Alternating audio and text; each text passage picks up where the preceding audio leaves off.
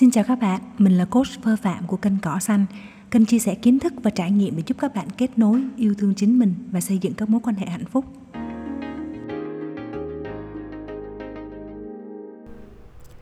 Chào mừng các bạn đến với chuỗi podcast về hành trình sống trọn và mình là Phơ. Bạn đã bao giờ rơi vào cái cảm giác là sao mình cứ mãi chạy theo thứ gì đó, lúc nào cũng cảm thấy rằng không đủ, nỗ lực rất nhiều để đạt được thứ mình muốn, để rồi sau đó lại hụt hẫng vì thứ mình đạt được. Nó không đem lại cho mình hạnh phúc như mình kỳ vọng. Như lúc đi chiếc xe số cũ thì khao khát mong muốn có một chiếc xe mới, một chiếc xe tay ga.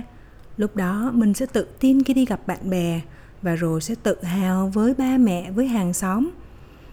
Đó rõ ràng là một thứ động lực để giúp chúng ta nỗ lực mỗi ngày để làm thêm việc này, thêm việc kia để có thêm thu nhập, rồi tích lũy. Đến lúc mua được chiếc xe thì vui chứ, và cũng rất tự hào. Nhưng cũng chỉ được vài ngày hoặc vài tuần, thứ niềm vui mà ta có được từ chiếc xe cũng vơi dần đi. Bởi vì không lẽ gặp bạn bè lần nào cũng khoe được rằng là, ê, mày, tao mới mua được xe mới. Rồi chiếc xe ta trông chờ bao ngày, bao tháng bỗng trở thành bình thường chỉ sau một thời gian ngắn. Rồi từ chiếc xe tay ga, tình huống tương tự cũng xảy ra với một chiếc xe hơi hoặc là một căn hộ chung cư mà bạn mua được với một mối quan hệ mà khi cô đơn bạn trông ngóng nó. Mọi thứ mà bạn nỗ lực để có được chỉ đem lại cho bạn niềm vui trong vài ngày. Vậy thì tại sao vậy? Lý do đầu tiên, có lẽ những điều đó không thực sự có ý nghĩa với bạn. Nghe thì có vẻ lạ, đúng không? Nhưng thử nhìn lại nhé. Bạn muốn mua một chiếc xe mới, có phải là vì bạn thực sự đam mê chiếc xe đó? Vì nó có những cái chi tiết mà bạn rất thích? Hay chỉ là vì chiếc xe số mà bạn đang đi, đang khiến bạn không cảm thấy rằng là mình bằng bạn, bằng bè? Bạn mua một chiếc xe hơi không phải vì nó phục vụ cho việc bạn phải di chuyển xa hoặc là gia đình bạn nhiều người và việc đi xe máy trở nên bất tiện, mà chỉ là vì ai cũng đi xe hơi, không lẽ mình lại đi xe máy? Bạn quyết định mua một căn hộ, không phải vì bạn thực sự thấy cần một căn nhà, một nơi ổn định, có không gian thoải mái để bạn và gia đình sinh hoạt, mà chỉ là vì ở cái tuổi này á, ai người ta cũng có nhà, ai cũng có tài sản, mình thì đi ở thuê nên là mình phải mua một căn nhà, mình phải sắm một căn hộ. Và thực ra thì phơ có thể chia sẻ với bạn điều này đơn giản bởi vì phơ đã từng trải qua cái cảm giác đó khi mua căn hộ đầu tiên của mình. Phơ đã phải tích góp, phải vay mượn người thân, bạn bè, vay thế chấp, vay tín chấp và rồi bục mặt trả tiền.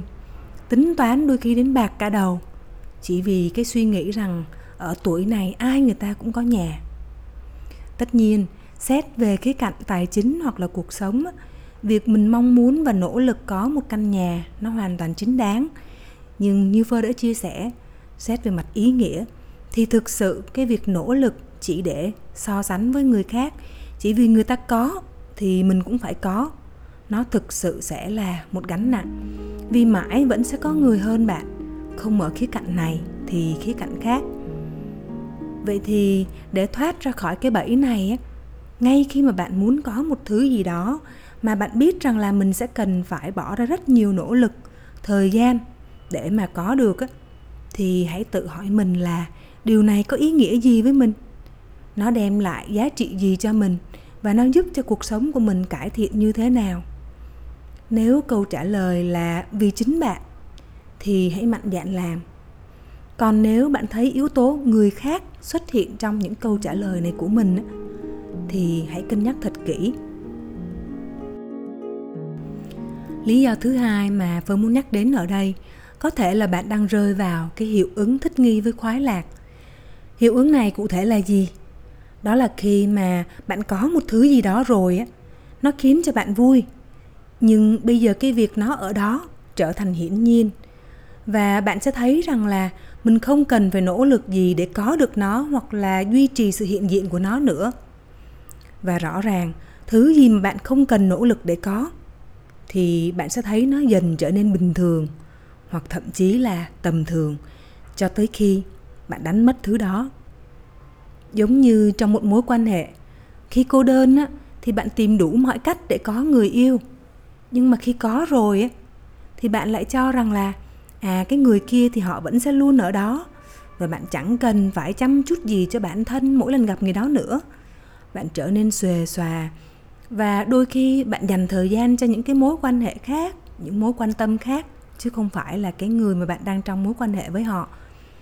Vì bạn tin rằng người ta vẫn luôn ở đó. Cho tới khi một ngày bạn nhận ra mối quan hệ bỗng trở nên mờ nhạt. Và rồi có thể có sự xuất hiện của một người thứ ba lúc đó, bạn sẽ đổ lỗi cho người kia. Đổ lỗi cho người thứ ba xen vào một mối quan hệ của bạn. Nhưng thực tế thì có bao giờ bạn nghĩ rằng á, mối quan hệ đó nó trở nên nhạt đi hoặc đổ vỡ vì chính bạn đã bỏ bê mối quan hệ ấy không? Tương tự như đối với một ngôi nhà, ngày đầu mới dọn vào á, thì bạn háo hức, trang trí cho nó. Chỗ này nên đặt sofa, chỗ kia nên đặt bàn trà chỗ nọ thì nên có một bình hoa. Nhưng rồi sau đó một tháng, ba tháng, sáu tháng, ngôi nhà của bạn nó bỗng trở thành một cái kho chứa đồ. Nó chứa hâm ba lăng đủ thứ. Nó không còn đẹp nữa, không còn lung linh nữa. Nó bây giờ trở thành một cái nơi mà bạn trở về vào buổi tối, ăn uống, sinh hoạt, ngủ nghỉ. Và bạn không còn dành thời gian quan tâm, trang hoàng cho nó nữa. Vậy để tránh rơi vào hiệu ứng này thì bạn sẽ cần phải làm gì? Thì sau đây thì Phơ sẽ chia sẻ với bạn một vài cách. Đầu tiên đó là hãy xếp một lịch trình cố định nào đó, có thể là trong tuần hoặc là trong tháng, để bạn nhìn lại những gì là giá trị mà bạn có. Và hãy thử nghĩ rằng là nếu một ngày bạn đánh mất điều đó đi thì bạn sẽ như thế nào? Ví dụ như là một mối quan hệ, công việc mà bạn đang làm, những người thân yêu của bạn hoặc là những cái tài sản mà bạn đang có. Và khi đó thì bạn sẽ được nhắc nhớ về ý nghĩa của những điều này, để rồi từ đó bạn trân trọng nó hơn. Vì bạn biết rằng nếu điều đó mất đi, đó sẽ là một tổn thất to lớn đối với bạn. Nhưng khi thực hành điều này thì hãy lưu ý dùm phơ đó là bạn đừng để mình chìm đắm vào cái suy nghĩ tiêu cực mỗi ngày. Vì điều đó nó sẽ làm cho bạn trở nên lo lắng, bất an và rõ ràng rằng là nó không tốt. Hãy nhớ mục tiêu mà chúng ta làm nó là vì cái gì và chỉ nên thực hiện nó theo một lịch trình cố định mà bạn sắp đặt. Cách thứ hai, đó là hãy định kỳ tách mình ra khỏi những cái thoải mái mà bạn đang có. Ví dụ như là thay vì lúc nào khi đi du lịch thì bạn cũng mở khách sạn sang chảnh, bạn check in những cái chỗ ăn chơi sang xịn mịn chẳng hạn. Thì đôi lúc hãy thử thách mình với những cái tour trèo đèo lội suối hoặc là trekking ngủ lại ở trong rừng chẳng hạn. Để rồi khi bạn trở về bạn sẽ thấy ngôi nhà mà bạn đang ở, nó quả là thiên đường. Hoặc là đôi khi thay vì cứ mỗi lúc mà bạn chán ăn cơm ở nhà thì bạn đi ăn tiệm. Bạn chán ăn tiệm này rồi thì bạn đi qua tiệm khác. Thì có những lúc á, bạn hãy thử đặt mình vào cái tình huống đó là ăn uống một cách rất đơn giản. Ở nhà mình có gì mình ăn đấy. Hoặc là có thể thử một cái cách đó là nhịn ăn gián đoạn. Có thể chỉ là một bữa thôi. Vậy thì cái việc đó đem lại lợi ích gì? Đó là ngoài cái việc giúp cho bạn có thể làm sạch đường ruột đi và hệ thống tiêu hóa của bạn được nghỉ ngơi, thì à, nó còn giúp cho bạn biết rằng là những cái bữa ăn mà bạn đang ăn hàng ngày nó không tệ như bạn nghĩ.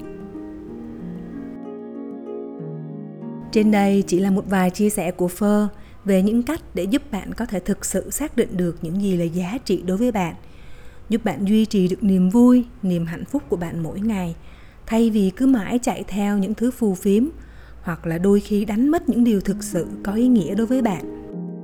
Sẽ còn những cách khác nữa, nhưng phơ tin là với những cái cách mà phơ chia sẻ với bạn vừa rồi á, thì nó cũng đã đủ để giúp cho bạn có thể sống vui và sống hạnh phúc mỗi ngày rồi.